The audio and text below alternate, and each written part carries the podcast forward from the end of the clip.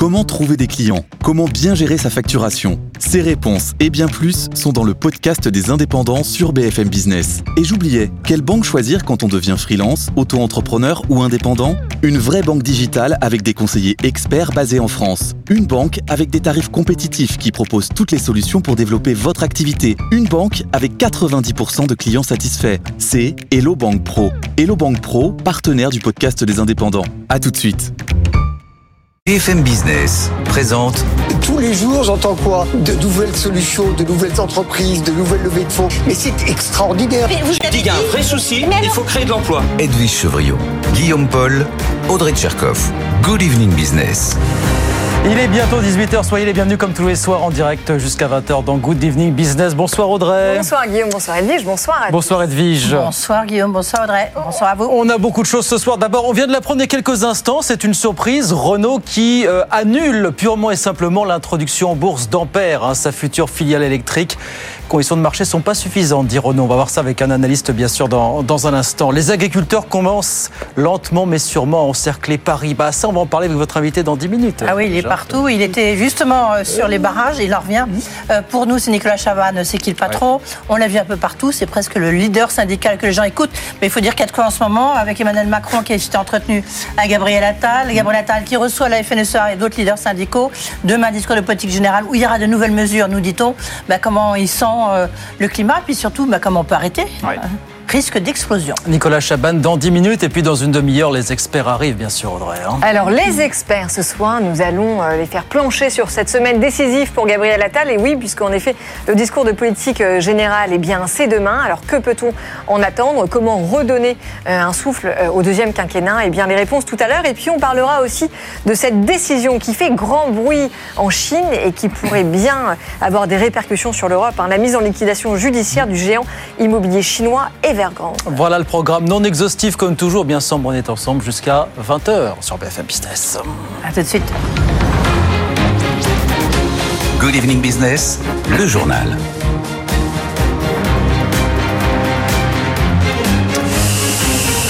Donc, euh, c'est une information qui vient de tomber il y a ça quelques instants. Renault, Renault qui renonce à introduire euh, sa filiale en bourse, sa filiale Ampère, sa future filiale électrique. On va en parler avec euh, Arnaud Aimé qui est avec nous par, par visio. Bonsoir Arnaud, est-ce que vous nous entendez? Arnaud Aimé. Mal. Voilà, vous, vous nous entendez Arnaud? Voilà, Arnaud Aimé qu'on n'entend pas pour l'instant, qu'on va retrouver dans, dans un instant, bien sûr, pour parler de cette décision qui vient de tomber. Donc, Renault qui renonce à introduire en bourse sa filiale Ampère. On va parler dans un premier temps, bien sûr, des agriculteurs. Fameuse négociation euh, commerciale, par ailleurs, qui se termine après-demain, mercredi soir. Bonsoir, Pauline Tadevin. Bonsoir Guillaume, bonsoir à tous. On a entendu Bruno Le Maire dire qu'il fallait re- renforcer les contrôles pour vérifier que la loi Egalim soit bien respectée. Sauf qu'avec ces négos qui se terminent après-demain soir, là, on remet un petit coup de pression sur le gouvernement. hein. Oui, gros coup de pression dans les dernières heures des négociations commerciales. euh, En effet, vous avez raison, elles se terminent mercredi soir. Ces négociations pour fixer les prix entre les distributeurs. Et là, il s'agit des gros industriels, hein, ceux qui font plus de 350 millions d'euros de chiffre d'affaires. Et donc, gros coup de pression dans les, dernières heures. Il y a quelques minutes, la porte-parole du gouvernement, au sortir d'une réunion entre plusieurs acteurs, entre plusieurs ministres euh, à l'Élysée, a annoncé que les contrôles euh, sur les distributeurs et les fournisseurs seraient euh, doublés. Donc dans cette euh, dernière euh, ligne droite, ça s'est tendu depuis euh, quelques jours. Vendredi, le Premier ministre a fait savoir que trois entreprises étaient dans le collimateur pour ne pas avoir respecté la loi Egalim, que ces entreprises allaient être sanctionnées très lourdement. Après plusieurs plateaux de télé ce week-end, Marc Fesneau était dans le Val-de-Marne ce lundi à la préfecture pour une ré- une réunion sur l'orientation des contrôles Egalim. À la sortie, il a salué les agents du ministère, les agents de la DGCCRF, les agents des douanes pour leur travail, les 10 000 contrôles déjà effectués euh, ces derniers mois et donc des contrôles qui sont amplifiés en cette fin de négociation. Euh, Visiblement, ce qui se passe d'après le ministre, c'est que alors que c'était mieux lors des précédentes vagues de négociations, les années précédentes, il y a là cette année un retour à des tentatives de mauvaises pratiques, de contournement de cette loi Egalim qui est là pourtant pour sacraliser euh, le revenu des agriculteurs. Est-ce que ça joue sur des coups de pression sur les producteurs en amont pour négocier ces prix? Le ministre de l'Agriculture évoque le problème des négociations négociations à l'échelle des centrales d'achat européennes pour négocier des prix plus bas. Il soulève aussi des problèmes sur l'étiquetage avec des pratiques, dit-il, manifestement déloyales. Certains cherchent à être agiles pour contourner la loi. On va être tout aussi agile pour contrôler et sanctionner si besoin. Martel, le ministre de l'Agriculture, rappelant que les entreprises qui ne respectent pas la loi encourent jusqu'à 2% d'amende sur leur chiffre d'affaires. Merci beaucoup Pauline Tadevin avec nous sur BFM Business. Puis en ce qui concerne le mouvement des agriculteurs, dont Gabriel Attal reçoit en ce moment les patrons de la FNSEA et des jeunes agriculteurs qui considèrent comme insuffisantes les mesures déjà annoncées par Gabriel Attal, le blocage des axes autoroutiers se met en place autour de Paris, des blocages qui vont durer au moins jusqu'à jeudi, puisque c'est jeudi pour le coup que se tient un sommet européen à Bruxelles, auquel participera bien sûr Emmanuel Macron. 18h04, on en vient donc à Renault. Annonce surprise, il y a de ça euh, une grosse vingtaine de minutes. Renault qui annule donc purement et simplement la mise en bourse prévue au cours du premier semestre d'Ampère, sa filiale électrique. On va en parler donc avec Arnaud Aimé qu'on a retrouvé. Bonsoir Arnaud, merci d'être avec nous, président de, SIA Partners euh, France. Renault met en avant des conditions de marché. Est-ce que c'est ça la vraie raison ou est-ce qu'il n'y avait pas un petit problème de valorisation quand même pour vous, Arnaud, derrière tout ça? Il y a un lien entre l'un et l'autre. Euh, là, la, valorisation est aussi fonction euh, du nombre de d'actionnaires intéressés.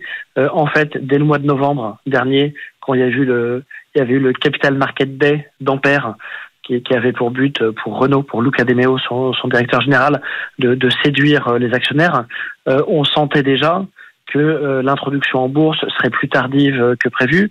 On évoquait au tout début, euh, tout début 2024, puis premier semestre 2024.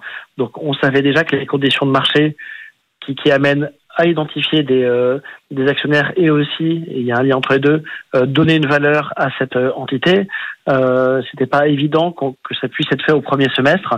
Là, on voit que Renault veut couper court à toute interrogation et annuler cette introduction. C'est pas parce qu'elle a annulé aujourd'hui qu'elle reviendra pas à l'ordre du jour dans un ou deux ans mais c'est vu comme étant plus sur le chemin critique aujourd'hui. Vous, dites peut-être au moins un an ou deux, parce que c'est vrai qu'il y avait un problème sur le niveau de valorisation. Hein. Luca Demeo disait entre 8 et 10 milliards, et nous, on avait expliqué sur BFM Business depuis un certain temps que ça pouvait être 7, voire 6 milliards quand même, ce qui est une différence notable, Arnaud, quand même.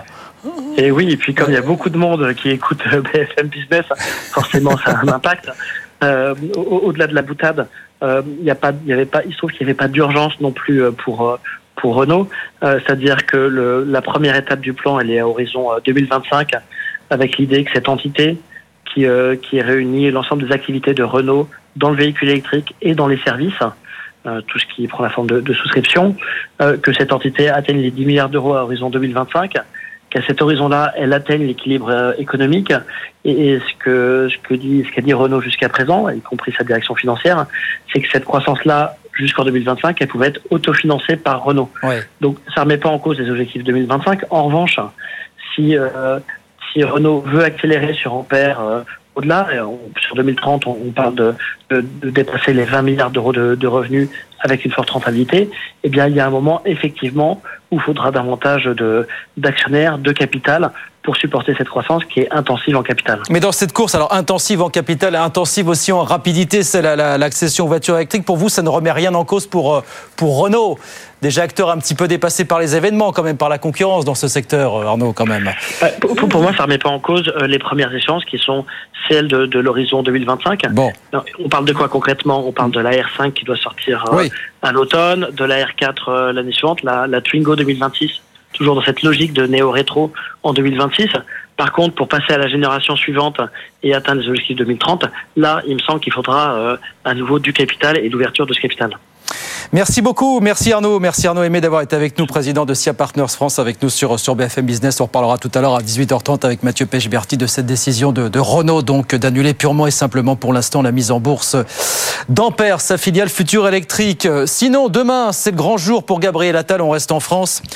Il prononcera son discours de politique générale à 15h à l'Assemblée. Pour les patrons, c'est un moment important. Ils ont besoin de sentir que le quinquennat vraiment n'est pas terminé. Thomas Asportas. Premier message que les patrons attendent unanimement, la poursuite résolue de la politique de l'offre. Les chefs d'entreprise s'inquiètent après les signaux du dernier budget, avec le report de la suppression de la CVAE et le durcissement des allègements de charges sur les hauts salaires. Ils craignent aussi que la politique de l'offre fasse les frais de la disette budgétaire et du climat social. La colère des agriculteurs est bien sûr dans toutes les têtes. Et c'est d'ailleurs l'autre volet sur lequel Gabriel Attal est très attendu, cette promesse de simplification. Elle est réclamée de toute urgence par les agriculteurs, mais plus largement par par l'ensemble des chefs d'entreprise qui veulent profiter de la fenêtre de tir pour en finir avec la surréglementation et la surtransposition des directives. Et ils y croient parce que cette fois-ci, la méthode est la bonne, nous dit un responsable patronal. La volonté politique est très forte et on part du terrain et des entreprises et pas d'une commission dans un ministère. Et puis les patrons attendent enfin des précisions sur l'acte 2 des réformes esquissées par Emmanuel Macron. Acte 2 sur le travail avec l'espoir de nouvelles ordonnances comme en 2017. Elles ont changé la vie des entreprises entreprise juge un haut responsable patronal, beaucoup plus que la loi Macron en 2015. Et puis acte 2 aussi sur les règles de l'assurance chômage, même si les patrons attendent de Gabriel Attal qui respecte les négociations en cours entre les partenaires sociaux. Voilà les attentes du patronat, discours de politique générale de Gabriel Attal qu'on suivra demain et qu'on débriefera évidemment demain soir dans Good Evening Business, 18h09. On va sur les marchés tout de suite retrouver Étienne Braque depuis Euronext à la Défense. Bonsoir Étienne, on commence la semaine avec toute, toute petite hausse, plus 0,1% pour le CAC 40. En effet, c'est pas grand-chose, mais ça permet au CAC 40 de signer un nouveau record historique ce soir euh, en clôture, 7640 points, grâce donc à cette hausse de 0,09%. Beaucoup de prudence, bien sûr, avant euh, la fête mercredi, les GAFAM qui vont publier, Amazon et Apple euh, jeudi, donc forcément pas de grandes initiatives. À noter que c'est déjà le début eh bien, des résultats annuels. Hein. On a commencé la semaine dernière et vous avez déjà des warnings assez impressionnants. Regardez ce qui se passe du côté de SMCP, Sandromage, Claudie Pierlot-Fursac, qui a décroché de quasiment 17% après avoir revu à la baisse ses marges pour euh, l'année dernière. Vous avez également Eutelsat qui perd 14% ce soir à la clôture après avoir là aussi revu à la baisse euh, ses objectifs. Donc ça reste tout de même compliqué pour certaines entreprises. Ajoutez à cela le sujet chinois Evergrande, mais les marchés restent positifs avec toujours l'espoir eh bien, que les banquiers centraux vont baisser rapidement leurs taux. Donc tout ça, ça porte les indices et donc un CAC 40 qui clôture sur des niveaux records ce soir en clôture à 7640 points. Merci beaucoup Étienne. On regarde ce qui se passe à Wall Street puisqu'on est à la mi-séance. Le Dow Jones quasiment à l'équilibre, 38 099 points. Et puis l'indice Nasdaq de son côté qui grappille 0,3%, 15 504. Tout ça à la mi-séance. 18h10, Nicolas Chaban, le fondateur de C'est qui le patron et l'invité d'Edwige Chevrillon. C'est la grande interview dans un instant. À tout de suite. BFM Business présente Edwige Chevrillon, la grande interview. Bonsoir à tous, bienvenue dans la grande interview. On va essayer de comprendre qu'est-ce qui se passe du côté des agriculteurs. Est-ce que ces blocages sont justifiés? Ben Justement, on en parle avec quelqu'un qui revient de ces euh, blocages. Bonsoir, Nicolas Chavannes. Bonsoir. Merci d'être avec nous, euh, fondateur de C'est qui le patron. J'ai envie de dire maintenant, vous êtes devenu une star. Hein. Euh, vous étiez, c'est vrai qu'on vous voit partout. C'est à vous demander si vous n'êtes pas en train de prendre la place des autres leaders syndicaux, mais on reviendra sur ce point-là. Puisque vous revenez de ces blocages, donc d'abord, ça veut dire ces barrages. Merci d'être là parce parce que je pense que ça a été un peu compliqué. Euh, mhm. C'est quoi l'ambiance? C'est quoi le C'est tendu, c'est extrêmement tendu, c'est bon enfant? Bah, le premier mot qui me vient, c'est déterminé. Il y a, euh, il y a une vraie gravité. Euh, à la fois, ils sont tous très très fiers. J'ai pu discuter avec beaucoup d'entre eux. Ils sont très fiers de leur métier. J'ai vu où ce soir tous aller dormir dans un, un fond de, de camion ouvert. Enfin, c'est il faut se rendre compte que c'est pas facile leur vie tous les jours, mais, euh, mais c'est clair. Mais ce blocage, c'est très compliqué pour eux. Mais est-ce qu'elle est le blocage est très compliqué pour eux? Ouais, c'est pas facile. C'est euh, c'est important. Ils, ils, ressentent une chance infinie, enfin, de pouvoir montrer à tout le monde à quel point euh, il y a besoin de changement. Mais, euh, mais euh, vous savez que ceux qui sont là doivent se faire remplacer. Il y a les parents à la retraite de 80 ans qui remplacent dans les fermes. Ils sont ultra fragiles dans leur métier de tous les jours et il faut en plus qu'ils viennent euh, manifester. mais j'ai employé le, mot Nicolas Chaban justifié. Euh, pour une raison précise. C'est en fait, il y a eu les, propositions qui ont été faites euh, donc par Gabriel Attal, qui quand même, malgré son discours de politique générale qu'il doit préparer, hein, demain c'est même un exercice pas simple pour un Premier ministre, il a été euh, sur place, il a été les rencontrer, il a fait des propositions en disant bien, évidemment, ce ne sont pas les dernières. On sait là à l'instant, puisqu'il a rencontré le président de la République, qu'il y aura de nouvelles mesures qui vont être annoncées demain lors de son discours de politique générale, mais pas seulement. Il y a un Conseil européen où Emmanuel Macron va parler à Ursula des difficultés des agriculteurs. C'est quelque chose qu'on voit un peu partout en Europe sur la question des achats. J'ai envie de dire, euh, au moins, ils auraient pu, vous auriez pu lever les barrages le temps de ce, de ce calendrier quand même très serré. Bah non, parce que je parlerai jamais en leur nom, mais je peux me faire témoin évidemment de, ce qu'ils nous disent à nous consommateurs. Hein. On est très solidaires d'eux. Hein. Il faut quand même qu'on se le dise euh, euh, tous en France aujourd'hui.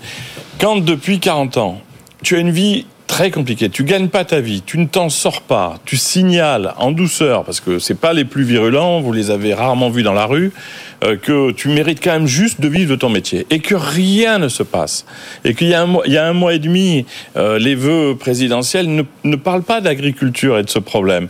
Euh, à un moment donné, quand enfin on entend euh, que ces difficultés sont intenables. On ne parle pas d'un caprice. Ils ne sont pas en train de demander euh, deux jours de congé de plus. Ils veulent juste survivre, vivre de leur métier. Eh bien, tu vas au bout de, de cette action et surtout euh, sépare euh, pour euh, enquiquiner le monde. c'est l'expression naturelle d'un oui, ras-le-bol. C'est un ras-le-bol, on, est bien d'accord avec toutes ces normes, etc. Mais reconnaissez, vous-même vous avez eu à utiliser le mot, ça fait 40 ans, voire plus, qu'on emmerde les agriculteurs. D'accord, mais là, le gouvernement, c'est pas en deux jours. Qu'est-ce qui peut les arrêter à ce moment-là? Ils peuvent, ils peuvent bloquer Paris encore pendant 20 jours, pendant 20 mois. Que Qu'est-ce qui peut les arrêter? Parce que bah, une grande question. Peut pas tout. Bah, il faut vraiment, euh, on se le disait, euh, euh, techniquement, qu'est-ce qu'il peut faire le gouvernement? Il y a déjà bien des choses, il suffit d'écouter, d'entendre et de lire ces demandes qui sont toutes légitimes. Mais dans la forme, je pense qu'il y a bah, après, chacun fait ce qu'il veut. Hein. Je ne suis pas responsable de la communication de.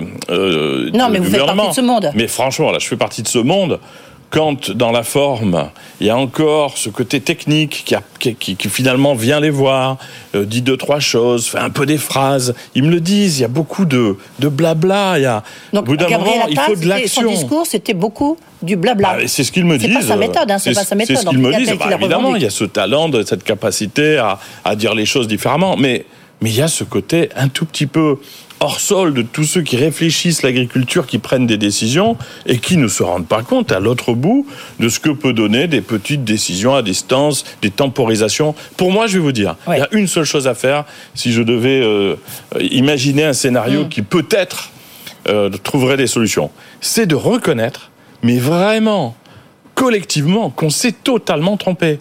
Mais évidemment, le, monde politique, mais tout le monde, les distributeurs, les fabricants, on découvre que des gens à nos portes qui nous nourrissent sont dans une situation mais quasiment inextricable. Donc qu'est-ce qu'on fait dans ce cas-là? Il faut retrouver de la confiance, il faut leur dire écoutez, il n'y a rien de plus important que vous, vous nous nourrissez, on repart le de Premier ministre, et encore une fois, je ne fais pas le porte-parole du, du, Premier ministre, c'est juste pour essayer de comprendre qu'est-ce qui peut arrêter cette colère.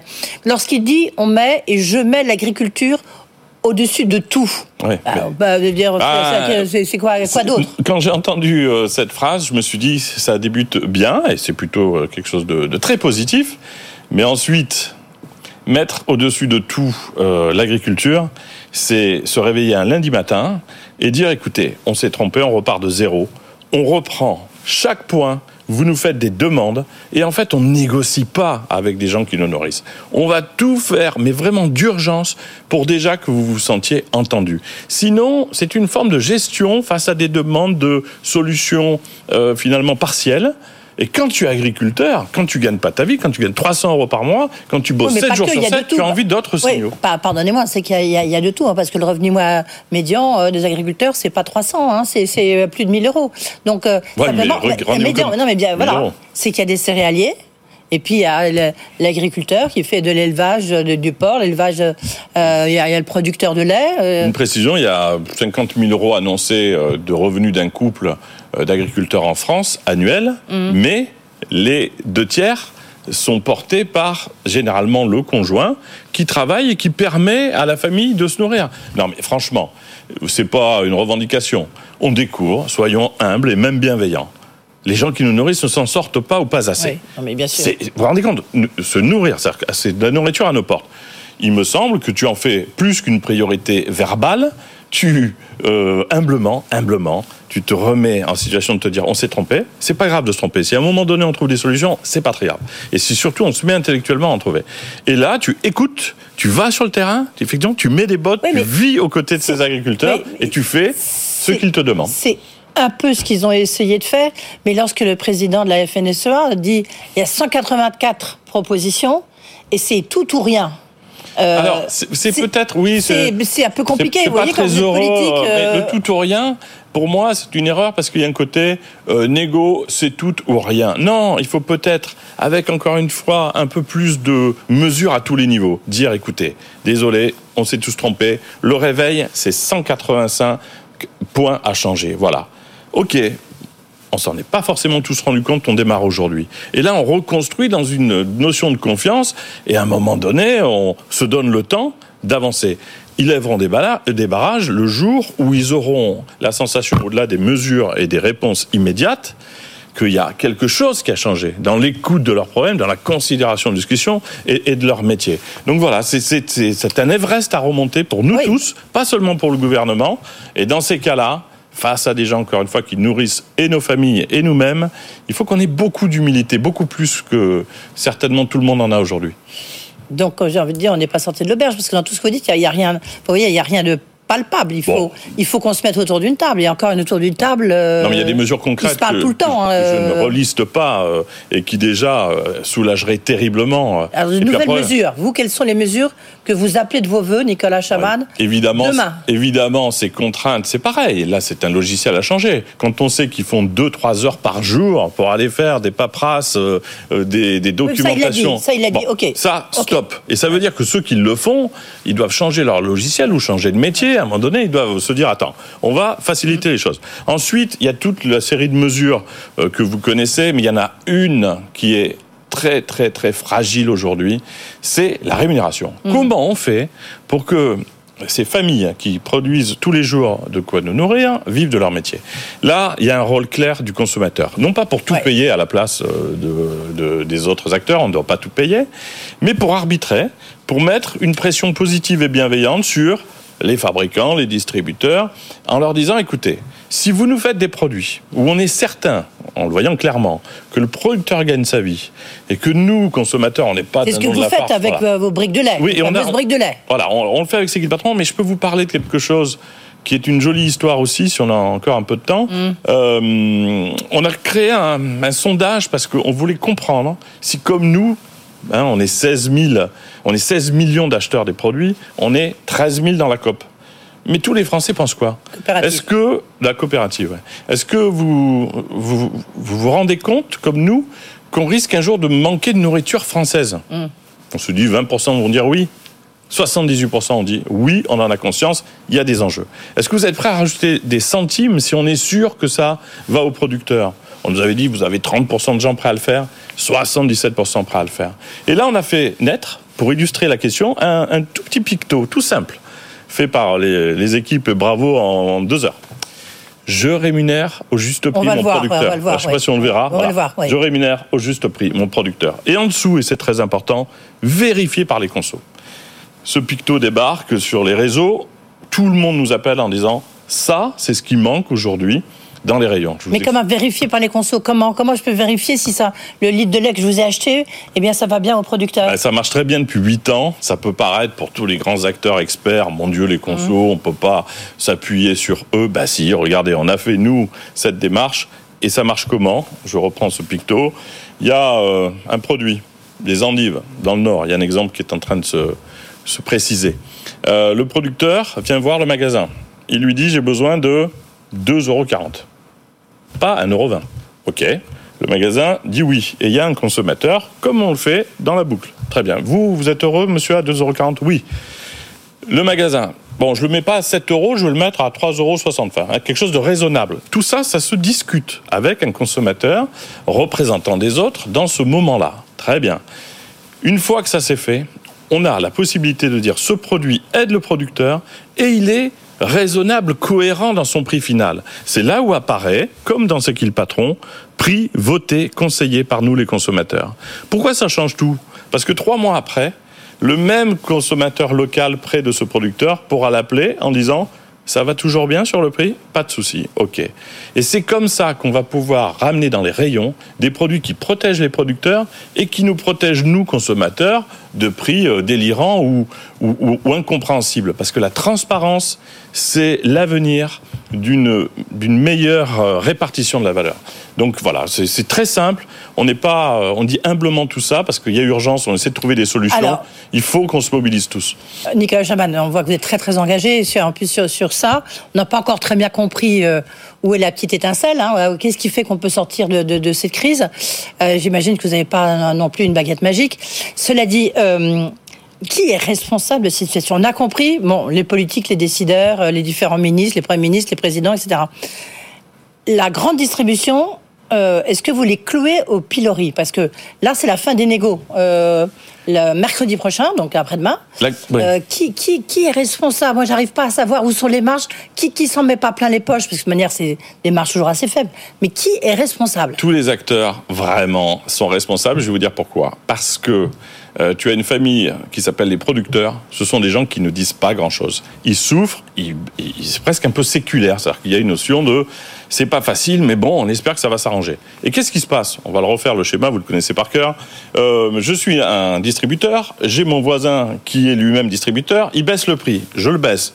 Voilà. À un moment donné, cette pression du prix bas fait Ah Parce que, le- sollicité par les regardez sollicité par les Français aussi Non. parce que mais si regardez les parts de marché que prend euh, Michel Édouard Leclerc enfin les centres Leclerc parce que justement ils sont sur les prix bas sondage BFM TV il y en a 53 des Alors. Français qui disent oui oui je comprends très bien effectivement il faut soutenir euh, euh, les, producteurs puis en même temps il y en a un tiers qui dit ben moi je suis désolé je, je peux pas Oui, mais je le, peux pas les acheter alors, le tiers, quand je dis non, c'est pour dire pas tous les Français. Il y a une responsabilité. Pendant 40 ans, on s'est dit le prix bas, seule boussole. On, on envoie tout en bas, et donc la surface molle, les producteurs, évidemment, ils sont dans, dans, dans d'immenses difficultés. Non, 4 euros de plus par an pour sauver des producteurs de lait. On n'est quand même pas 1% de Français à pouvoir le faire. Donc, il faut que des produits solidaires des producteurs soient clairement identifiés en rayon pour que la part de ceux qui peuvent le faire, au moins puissent le faire. Rendez-vous compte qu'aujourd'hui, dans un rayon, dans, dans un magasin, vous avez 20 000 produits. Dites-moi combien de produits vous garantissent qu'en l'achetant, vous redonnez le sourire au oui, mais producteur. en même temps on voit que les Français vont quand même vers les prix les, les- les plus bas Euh, Alors, toute une famille de gens qu'on n'oubliera jamais ne peuvent pas faire autrement et il faut penser à eux et trouver des solutions. Mais tous ceux qui peuvent rajouter quelques centimes, une seule, un seul exemple sur les barrages tout à l'heure de l'A4, un producteur, Benoît, producteur d'œufs, euh, on fait une petite vidéo explicative et je lui dis mais qu'est-ce qui te manque alors sur des œufs bio pour vivre de ton métier? Très concrètement, sur une boîte de 6 œufs, euh, il me dit il me manque un centime. Un centime. Alors, je lui dis combien est vendue ta boîte en magasin, ta boîte d'œufs 3,50 euros. Donc, tu veux dire qu'à 3,56 euros, ta vie change? Oui. Si à un moment donné, on va que, on, on regarde que dans la direction de la baisse du prix et qu'on regarde pas ce qui peut être rajouté donc sur c'est un quand même la produit, faute de la grande distribution bah non, c'est la faute de, euh, de l'ensemble des acteurs. Et là, tout le monde va se réveiller. hein. Je pense vraiment que là, il n'y a plus personne qui peut se Mm. Ah, dire bah, ça. c'est sûr que de manière, on les voit plus, hein, le tour de euh. magie ne continuera pas. On a une responsabilité collective. C'est là où il y a un bel arbitrage à faire au niveau du gouvernement en disant on repart de une feuille quasiment blanche. On n'essaie pas de rafistoler des choses dans des zones Les- un peu complexes lois- et on reconstruit quelque chose Les lois. Egalim, finalement, sur le papier, elles partaient d'un bon sentiment. D'abord, je crois que vous en étiez un peu un des auteurs, entre guillemets, un inspirateur. Hmm. Non, inspirateur, Inspirateur, non, inspirateur, inspirateur, voilà. Euh, et on voit, on, voit, on voit un peu le résultat. Pour l'instant, ça ne sert pas à grand-chose. Bah, ça illustre tout ce qu'on se dit. Voilà une loi qui est très intéressante sur le papier. Repartir de ce qu'il faut aux producteurs, rendre absolument inattaquable cette partie et remonter par, de- par au-dessus les marges et faire en sorte que c'est le système de C'est qui le patron. Ils se sont inspirés de C'est qui le patron. Mais on leur a dit attention, il faut que le prix annoncé comme étant le bon pour le producteur, ce soit tous les producteurs individuellement qui le disent. Il ne faut pas que ce soit quelqu'un qui, au nom des producteurs, détermine ce prix. C'est des petites choses à régler. Et là, mettez dans ces réunions, je vous le dis en une seconde, Madame Dupont, Monsieur Durand, nous les consommateurs. Quand la grande marque nous dira, ou dira dans cette réunion, bon, je peux pas faire ce prix-là, on baisse, le producteur, tu auras ça. on va lever la main en disant attendez, excusez-moi, mais vous faites ça avec notre argent, donc vous n'allez pas faire ça. Vous allez protéger ce producteur, sinon on n'achètera plus vos produits. C'est le succès de C'est qui Allez, en conclusion, mouillez-vous. Demain, ou en sortant d'ici, euh, le Premier ministre vous appelle et vous dit donne-moi une mesure à prendre qui permettrait de, euh, vous voyez, de débloquer mesure. la situation. Eh bien, ce que je lui dirais au-delà d'une mesure, parce qu'il en faut bien plus, hein, vous avez évoqué oui, des non, dizaines sais, de points, euh, il faut euh, sortir d'une forme de posture technique de gestion du problème de façon politique et véritablement, très humblement dire OK, on repart de vos vies, on va venir voir dans les exploitations ce que sont vos vies et on reconstruit avec vous une vie différente, construite avec un partage de valeurs différent. Merci beaucoup Nicolas Chaban. On vous laisse repartir hein, là-bas. Vous allez euh, retourner sur ces barrages euh, bah, qui sont en train de progresser en tous les cas. Et puis dans l'attente de ce discours de politique générale et de nouvelles mesures donc annoncées. Merci beaucoup d'avoir été bon avec courage aux producteurs. Avec euh, voilà, avec vos petites briques, on a vu tout ce qu'il fallait. Vous pouvez retrouver ça sur le site de BFM Business. Merci beaucoup. Tout de suite les infos justement avec Guillaume Paul. Good Evening Business. Actu, experts, débat et interview des grands acteurs de l'économie. 18h35 euh, sur BFM Business. Les experts du soir sont avec nous. Emmanuel Le Chypre, Mathieu Pechberti et Thomas Asportas. Bonsoir. Bonsoir. On va tout de suite avec Edwige Chevrillon et Guillaume Paul, bien sûr, euh, parler de cette nouvelle. Ça vient de tomber. Renault renonce à introduire en bourse Ampère, donc c'est sa filiale 100% électrique. Alors je me souviens, Mathieu Pechberti, parce que vous êtes un peu le spécialiste du sujet, vous nous disiez en décembre dernier euh, que c'était un peu couru d'avance, donc c'est pas une grande surprise. Euh, non, ce n'est pas une grande surprise. Et je pense qu'avec euh, Justine Vassogne, on le disait même depuis euh, bien avant. Mais en fait, ce qui se passe, c'est que Renault a créé cette filiale dite 100% électrique, hein, donc où il y aura à la fois la fabrication de logiciels euh, embarqués à bord des véhicules électriques et les véhicules électriques en soi. Depuis maintenant euh, deux ans, il était prévu de euh, l'introduire en bourse pour qu'elle se finance elle-même, parce que Renault n'a pas les moyens d'investir massivement dans l'électrique comme le secteur le nécessite. Euh, et puis l'introduction en bourse qui était prévue à la base pour le premier semestre 2023, il y a un an, ils l'ont repoussé un petit peu, bon ça c'est pas très grave. Puis on s'est rendu compte l'été dernier qu'en fait les délais de calendrier cachaient euh, un, embarras du groupe entre ce qu'ils essayaient de vendre à l'extérieur, c'est-à-dire sur les marchés. Luca De Meo espérait valoriser cette société environ 10 milliards d'euros pour récupérer sur les marchés. En gros, c'est l'ordre de grandeur. hein. Il n'y a jamais eu de chiffre précis donné, mais 2, peut-être 3 milliards d'euros. C'était l'objectif à la base. Et puis, euh, les analystes et les investisseurs euh, faisaient leurs petits calculs. Ils disaient, mais nous, on pense que ça vaut pas 10, ça vaut 5, 6, 7. Bon, et puis euh, après, Renault a dit, bon, on l'introduira pas en bourse si c'est en dessous de 8 milliards d'euros. Et là, on a compris que c'est en train de basculer et que le marché euh, ne matchait pas, entre guillemets, euh, Mais alors juste parce avec que, ce que voulait que, Renault. le, que le marché ne pas. matche pas, mais enfin, comment une telle différence en termes de valorisation euh, peut-elle avoir lieu? Bah, C'est en fait, c'est quand- délirant parce que là c'est du simple au double. Non, mais en fait, tout est parti. Encore une fois, c'était il y a deux ans. Et il y a deux ans, euh, euh, les sociétés de, de, de, de véhicules électriques étaient euh, très bien valorisées, même extrêmement bien valorisées. Il n'y en avait pas énormément sur le marché, mais enfin bon, euh, voilà, il y avait Tesla et quelques pe- petites, petites autres. Et puis, euh, il y a surtout le marché de l'automobile qui, s'est- qui a beaucoup changé depuis deux ans, et surtout les dernières, avec euh, la baisse des prix. euh, Tesla a quand même cassé ses prix euh, en Europe, hein, et de manière assez importante. Hein. Et, et, et surtout, il y a l'arrivée de constructeurs chinois, on en parle souvent ici, BYD notamment, MG, qui qui eux-mêmes cassent les prix. Et je, je vais caricaturer un peu, mais pour que les gens comprennent. Aujourd'hui, en gros, une voiture chinoise en Europe, en France, c'est aux alentours de 30 000 euros. Là où Renault, dans les modèles qu'il espère proposer, ou qu'il va proposer dans- avec cette filiale Ampère, hein, donc Mégane, Célic, euh, R5, hein, on est plutôt autour de 40 000. Donc vous avez un, eff- vous avez un écart colossal. Oui, mais c'est bien pour ça qu'il y a quelque chose qui s'appelle le bonus. euh, Et donc ils en vendent très peu en fait. Voilà. Dont Oui, mais les voitures ce que je veux dire, chinoises. c'est que du coup, c'est pour ça chinoises. les le- prix. Du coup, pour Alors, le moment- on, va, on doit vendre beaucoup moins cher, sinon on va Non, mais en fait, le, le problème, c'est que euh, du coup, Renault en vend Alors. peu. Et c'est difficile de les vendre moins cher parce qu'ils ont des coûts de production qui sont beaucoup plus élevés que les Chinois. À l'instant, puisque Renault tient une conférence de presse après cette annonce, ce communiqué qui nous est parvenu tout à l'heure vers 17h45, c'est visiblement Luca Demo qui est en train de s'exprimer, qui dit nous avons décidé d'annuler cette IPO en raison des conditions actuelles du marché, mais aussi, précise-t-il, de la capacité du groupe à générer du cash. Voilà, Oui. ceci explique euh, cela évidemment. Edwige Oui, oui, mais on a toujours été, effectivement, on était assez dubitatif hein, par rapport à cette introduction en bourse, euh, sachant qu'il y a beaucoup de. Il y avait beaucoup de- d'interrogations, que ce soit un sur le nombre de voitures qu'on pouvait produire, le prix, euh, le prix, et puis la capacité euh, de, de- de Renault de, de produire ces voitures électriques. Euh, on s'en souvient, ils ont même dit qu'à un moment, euh, ils allaient casser leur, leur prix de production. Mais donc euh, les boursiers, ils aiment bien, enfin les investisseurs, ils aiment bien avoir euh, des preuves tangibles. On parle comme de Là- 300 000 unités en 2025, je ne sais pas si vous voyez où on ah, est. oui, c'est ça. Mais donc on est quand même très très loin. Donc euh, tout, la question de savoir, c'est comment ils vont pouvoir le faire. Et c'est pour ça qu'ils n'achètent pas. Emmanuel Le Chiffre, vous semblez dubitatif. Oui, c'est un, je- un échec quand même pour Renault. Oui, bien sûr, c'est un échec, mais je je ne trouve pas que la que la- la- l'expression euh, condition de marché soit appropriée.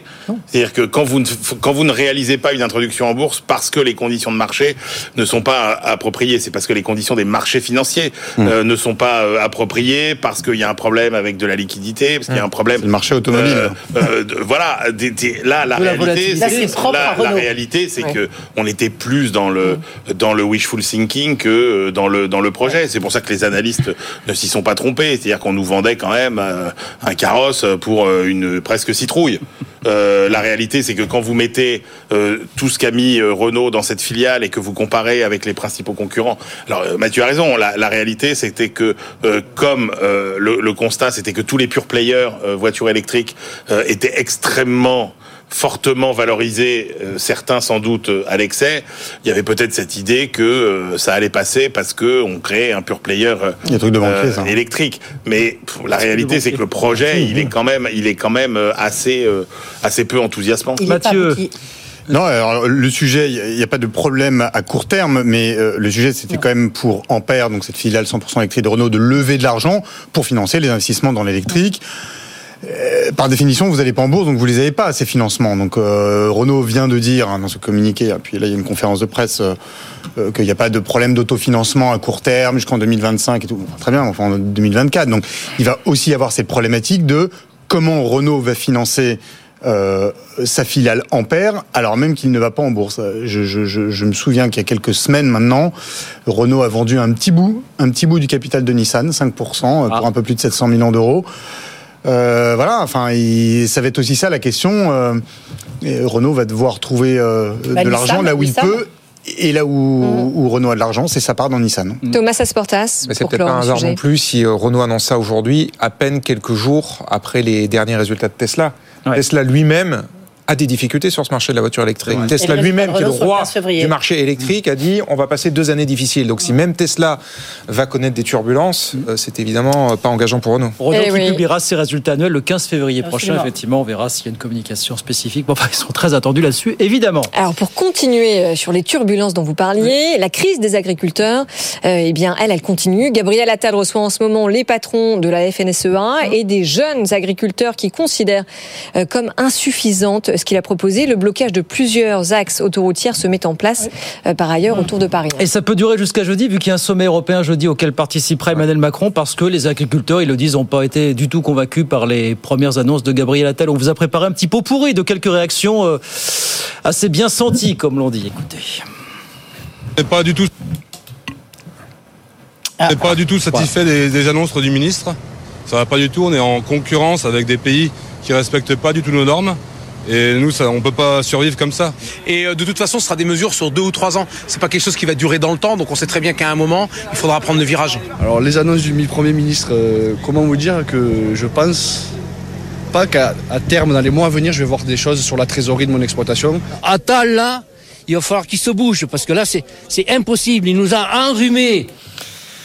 Voilà. Oui, alors, euh, enfin, il les a enrhumés, mais euh, quand même, parce que si on revient sur ce qui a été proposé, qui est très concret, le vrai sujet, euh, c'était euh, la question évidemment du juste revenu pour les agriculteurs et pour les agricultrices, et le, gasoil non routier, qui était le premier sujet de revendication. Finalement, le gouvernement est revenu dessus. Emmanuel. Bah, c'est vrai que on sent bien que les agriculteurs ne, ne- ne veulent pas euh, finalement euh, accorder quelques points euh, au Premier ministre, alors qu'il y a quand même des annonces assez substantielle. Ah, Euh, donc vous êtes d'accord pour dire que bah, ce qu'on si a vous annoncé, c'est ce pas qui a du été vent. annoncé sur euh, effectivement euh, le gasoil non routier, euh, là il y a quand même pas mal d'avancées. Ouais. Euh, si on regarde ce qui a été annoncé euh, sur euh, l'indemnisation de certaines maladies, euh, euh, il y a quand même des avancées. Si on regarde euh, ce qui a été annoncé euh, sur euh, l'irrigation, etc., il y a encore Et la jachère. il y a encore des avancées, la jachère aussi. Bah, ça, ça, ça va se négocier au niveau européen, et donc, quand même, la et jachère, donc, hein. et donc là où, c'est difficile, c'est sur ce chantier qui est quand même le serpent de mer de la simplification. Où, euh, comme moi j'ai eu l'occasion d'aller euh, plusieurs fois à la rencontre des agriculteurs. sur Bah oui, vous étiez sur le terrain, ouais. euh, ils vous disent, euh, putain, euh, la simplification, j'ai rien compris, quoi. C'était un, un peu. Et donc, effectivement, moi, je crois que c'est. Et là, et, et- et- ce qui est compliqué, c'est qu'en fait, on a l'impression qu'il y a quand même une vraie perte de confiance dans la parole publique. C'est-à-dire que Ouais. euh, ils disent, mais en fait, toutes ces annonces, de toute façon, on n'y croit pas, etc. Et moi, je pense qu'il y y a un énorme enjeu qui est tout ce qui va se passer pendant un mois, puisque c'est ce que nous a dit le, le Premier ministre sur, sur les terrains, dans les régions, euh, sur la, la, la, la simplification. Et moi, je pense que le vrai rendez-vous, c'est au moment du salon de l'agriculture. Est-ce qu'il y aura un bilan présentable et positif à faire sur euh, la simplification parce que ça c'est quand même considérable et après il y a un enjeu qui est plus compliqué c'est tout l'enjeu de euh, la concurrence dite de déloyale euh, pour certains producteurs Qu'est-ce que vous voulez qu'on sorte de, de ré- révolutionnaire sur la simplification en l'espace d'un Non, mois mais puisque c'est attendez, dans un mois? enfin, il- Attendez, on le, parle le 10 Premier mesures de ministre, simplification. oui, le ne Premier que ministre a quand même annoncé. des haies. Oui, exactement. Alors justement, Voilà, cet exemple là, des, des haies. Oui, mais moi je Edwige. pense que bah, Nicolas Chaban, donc c'est qui le patron qu'on voit partout, qui en plus a une ligne directe avec euh, pas mal de décideurs politiques. ben, ce qu'il dit, c'est qu'en fait il y a un problème de confiance, c'est-à-dire que la confiance là, elle est totalement rompue et durablement rompue. Alors quand je lui posais la question en disant d'accord, mais enfin on fait quoi?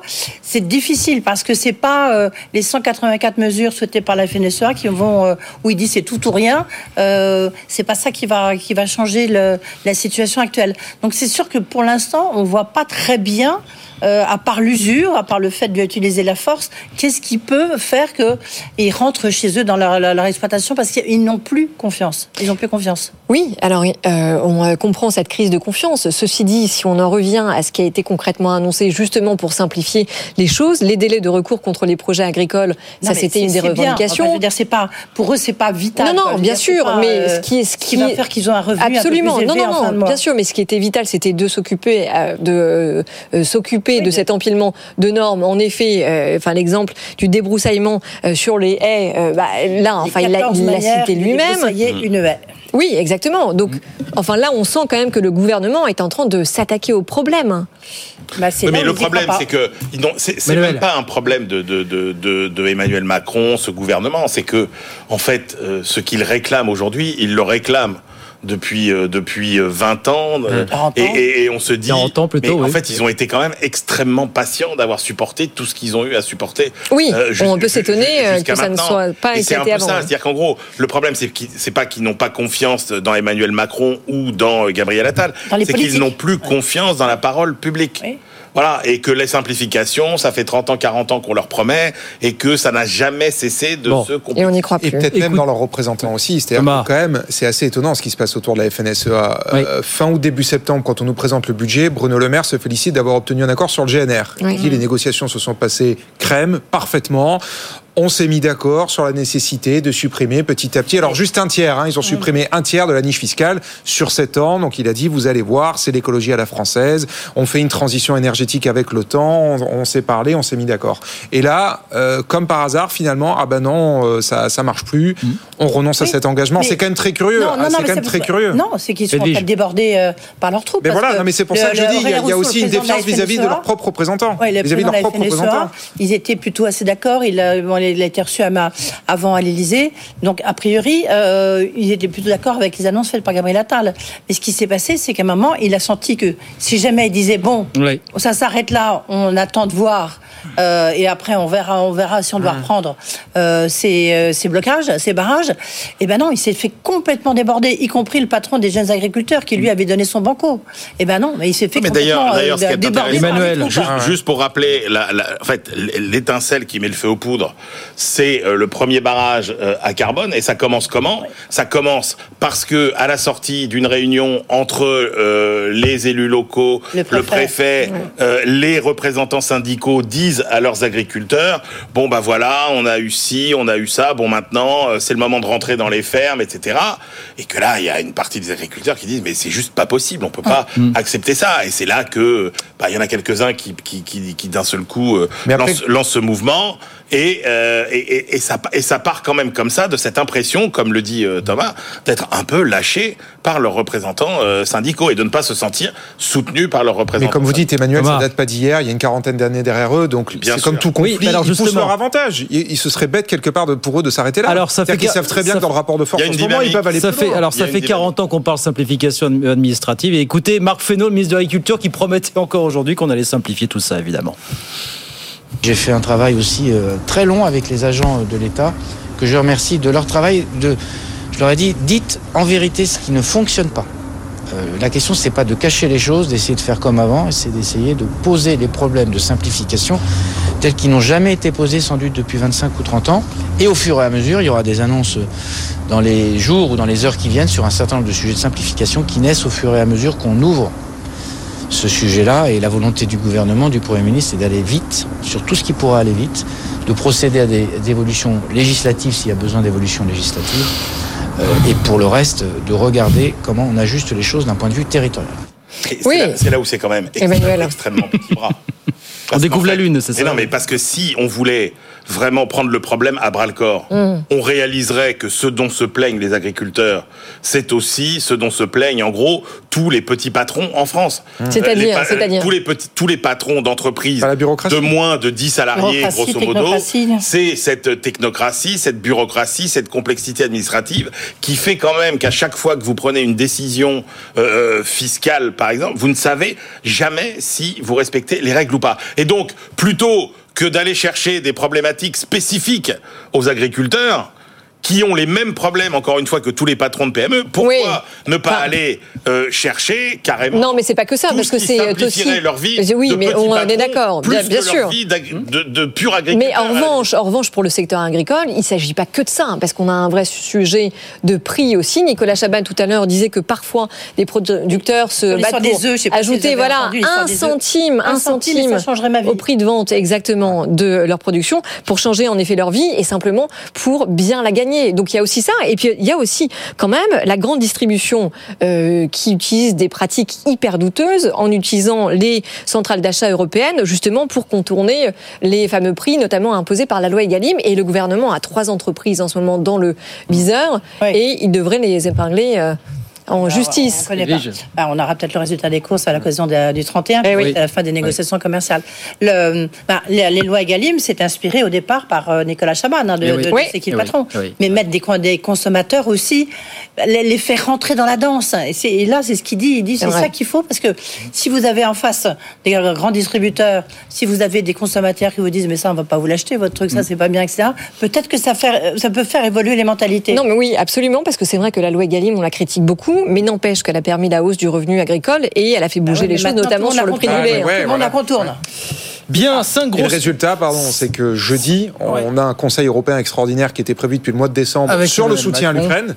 Sur le soutien à l'Ukraine, hein, Ouais. le- Ouais. le- Ça aussi, la Hongrie qui bloque, ça. Ouais, ouais. la Hongrie qui bloque les 50 milliards de l'Europe pour soutenir l'effort, euh, l'effort de guerre de, de- européen à l'Ukraine. Avec les Eh euh, ben, 40 résu- milliards qui ont été détournés, qui ont, qui ont été annoncés avant-hier. hein. Et euh, Ça tombe mal. euh, oui, non mais et le bon et le résultat de tout ça, c'est qu'on va probablement euh, beaucoup plus parler d'agriculture que d'Ukraine jeudi. D'ici là, barrages, Thomas. De toute façon, pour avoir discuté avec les, D'ici là, les agriculteurs ouais. qui étaient Ouais. sur les barrages sur, sur l'autoroute A4 aujourd'hui, eux sont, disent de toute façon. Ah, d'ici jeudi, on jusqu'à va jeudi, oui. Jusqu'à jeudi. On va jouer au moins jusqu'à jeudi, oui, sûr. absolument. D'ici là, je- Thomas, demain, mardi, alors vous allez me dire chaque chose en son temps, mais demain, c'est le discours de politique générale de Gabriel Attal, 15h, donc. Que peut-on en attendre? Que peut-on en attendre? demandé. On a l'impression, on parlait de simplification, on a l'impression que ça va être un des gros mots d'ordre demain, simplifier. Ouais. Pas pour les entreprises, pour l'ensemble des Français finalement. Il y a... Oui, alors euh, quand même beaucoup pour les, les, les entreprises, mais moi ce qui m'a frappé en, en discutant avec les, les représentants patronaux, c'est que ce qu'ils attendent plus encore que ça, parce qu'effectivement le gouvernement n'a que ce mot-là à la bouche, hein, simplifier, simplifier, ce qu'ils attendent encore plus, c'est euh, qu'on leur confirme le cap de la politique de l'offre. J'étais assez surpris, moi je pensais que les patrons attendaient des précisions après la conférence de presse sur effectivement la simplification, Oui. cette loi Pacte 2, la loi Macron 2, que le président de la République a esquissé quand il s'est remis à parler de rente, de s'attaquer aux situations établies. Peut-être aussi des précisions sur l'acte 2 autour du travail. Ils disent, bon, ok, tout ça, effectivement, très bien, très important. euh, C'est une manière de, de faire de nouvelles réformes dans le pays. Mais nous, ce qu'on veut absolument, c'est que le gouvernement nous rassure sur le cap pro-business du gouvernement jusqu'à la fin du quinquennat, parce que là, très clairement, on doute. En fait, vraiment, ce dernier budget a laissé des traces. C'est-à-dire qu'il y a eu euh, des, dans les faits des choses qui ont euh, entamé leur confiance. Il y a eu cette histoire de CVAE. Il y a eu euh, finalement les allègements de charges sur les hauts salaires qui ont été rabotés. Il y a eu d'autres indices ici ou là. Et on sent très clairement là que ici ce qui se passe évidemment ici, c'est-à-dire qu'on voit bien que baisser les impôts des entreprises aujourd'hui, c'est plus compliqué à vendre vis-à-vis de l'opinion publique. Et puis, les patrons voient bien l'état de nos finances publiques. On est dans une période de disette budgétaire et qu'on n'a plus les moyens à court terme de financer de nouvelles baisses d'impôts. Donc, avant toute chose, ce que nous disent tous les représentants, de manière unanime, hein, tous les représentants patronaux, c'est qu'on nous rassure sur la politique de l'offre et le maintien de ce cap. que- Ouais, est-ce que quand même, ils ne pas se faire peur Parce qu'ils ils le savent tous quand même. Ben- on leur a dit euh, et redit qu'il y aurait le maintien. de- Il n'y a pas tellement de Ben, choix une autre dans le- politique. Après, il y a en jeu, et il y a- il y a sur la table, il y a le financement de la transition écologique, donc un crédit impôt recherche, un crédit impôt qui permet cette transition. Il faut un peu le forcing là-dessus. Enfin, il n'y aura pas de changement de politique économique de, de la part d'Emmanuel Il Macron. Peut y avoir ici ou là des petites hausses d'impôts. Regardez là marge, eu les. hein. Oui, mais par exemple, regardez, vous prenez les sociétés d'autoroutes et d'aéroports, et ben elles se sont pris 500, 500 600 millions d'euros hein, de départ. hausse d'impôts. Il y a, euh, bah oui, mais à la fin, il y a eu comme ça des petits signaux qui n'existaient pas avant. Donc, euh, Et surtout, et on voit bien, et on voit bien que c'est de plus en plus compliqué de boucler les budgets. Donc, est-ce que ça passerait pas par de légers relèvements qui passeraient euh, très facilement dans l'opinion? Euh, Ceci d'impôts dit, sur non, les mais- entreprises. oui, mais ceci ils ont dit, besoin d'être rassurés sur ça. D'accord, mais la grande promesse de ce deuxième quinquennat, alors euh, c'est pas comme si toutes les promesses euh, étaient tenues, mais c'est de ne pas augmenter les impôts. On ne peut pas dire qu'on n'est pas dans un cadre d'une politique de l'offre affirmée, Emmanuel.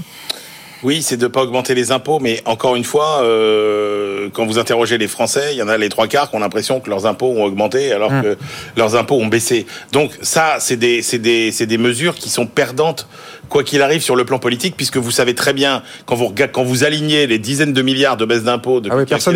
Macron, les trois quarts des Français pensent qu'ils ont augmenté. La taxe d'habitation, tout ça, on a oublié. Donc il y a une différence entre la Et donc, réalité et la perception. Et donc voilà. Et encore une fois, moi je pense que enfin, quand vous re- quand vous mettez tout bout à bout, c'est-à-dire les problèmes et les revendications de nos agriculteurs, euh, la disette des finances publiques, etc., vous vous dites bon sang de bonsoir, mais qu'est-ce qui parce qu'après tout, il a une contrainte de résultat. Il doit faire des promesses en matière de résultats, fixer des, jobs- des objectifs avec des Ah bah, ce choses dit en plus, qui, hein. pour une fois, changent la vie des gens. Et encore une fois, quand vous mettez bout à bout, qu'est-ce qui change la vie des gens? Qu'est-ce qui ne coûte rien? Euh, Qu'est-ce Ouais, qui rend les entreprises plus compétitives? C'est d'entamer un gigantesque chantier de simplification bien au-delà du champ de la seule bien. agriculture. On y revient. On y revient, Mais Il y a, simplification. il y a Ben quand oui. même un, un grand danger pour le Premier ministre, pour Gabriel Attal, parce que euh, là, on parle de simplification, on parle des agriculteurs, donc la tentation demain, effectivement, ça va être de se focaliser là-dessus. Mais souvenez-vous, il y, a, il y a quand même un énorme problème dans l'éducation nationale. Il a dit que c'était la priorité. D'accord, il met l'agriculture au-dessus de tout, mais il y a aussi l'éducation nationale qui a Non. été au-dessus de tout. Donc, il y a Non. aussi le problème du logement, il y a le problème de la santé. Oui, mais Edwige, Et du si pouvoir ça d'achat- et du pouvoir d'achat donc, il faut qu'ils disent, Si ça tourne au catalogue, ça, ça Oui, mais un ben, ça mais tourne toujours au catalogue. c'est un cap général. Hein. que feuille des de route. agriculteurs, il a raté demain. Oui, mais c'est une feuille de route, c'est une feuille bien de sûr, Ça tourne toujours au catalogue, Mais en même temps, ça ne peut pas être uniquement. Sur l'agriculture et sur les Non. questions de simplification. Mais oui. Alors qu'il y aura une frustration. Donc, l'exercice va être un petit peu compliqué. Oui, même. parce que je comprends pas très bien, Emmanuel. Euh, Enfin, on est bien d'accord qu'un un discours de politique générale, c'est censé être général. Comme son nom l'indique, ouais.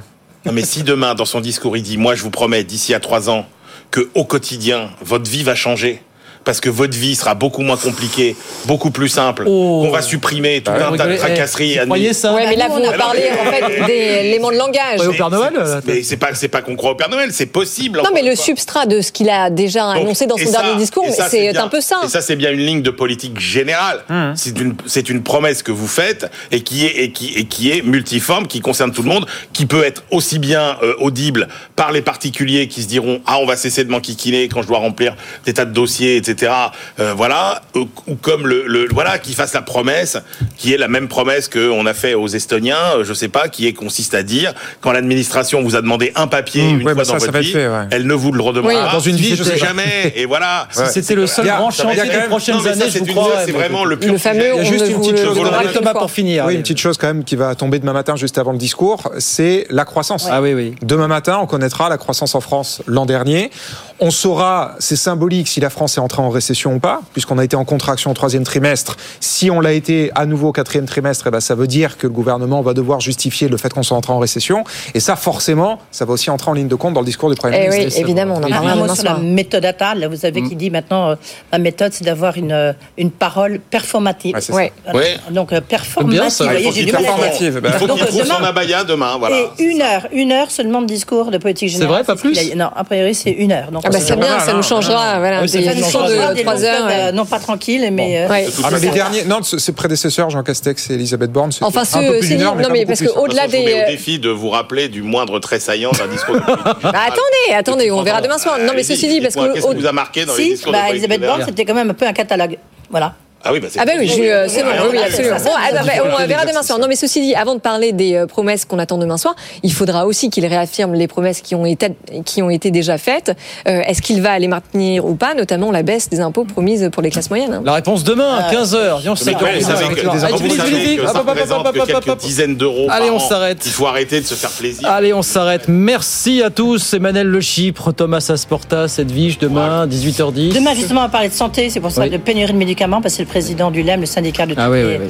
les- tous les laboratoires euh, pharmaceutiques. Lui, il est patron de Merck en France, Mm. qui sera avec nous. Demain, il révèle des chiffres. Intéressant de voir un peu ce qu'il attend, justement, du discours de politique générale. On fait encore un grand défi pour les prochaines années, un de plus. Voilà pour le programme, 18h58. Bah, nous, on revient dans un instant, évidemment. Évidemment, restez avec nous. On va parler de ce qui se passe en Allemagne, un séisme politique, mais pas que. On va revenir évidemment sur la fin des négociations commerciales parce que c'est après-demain au milieu de tout ça. Et puis, bien sûr, on reparle de tous les sujets qu'on fait l'actu écho ces dernières heures. À tout de suite.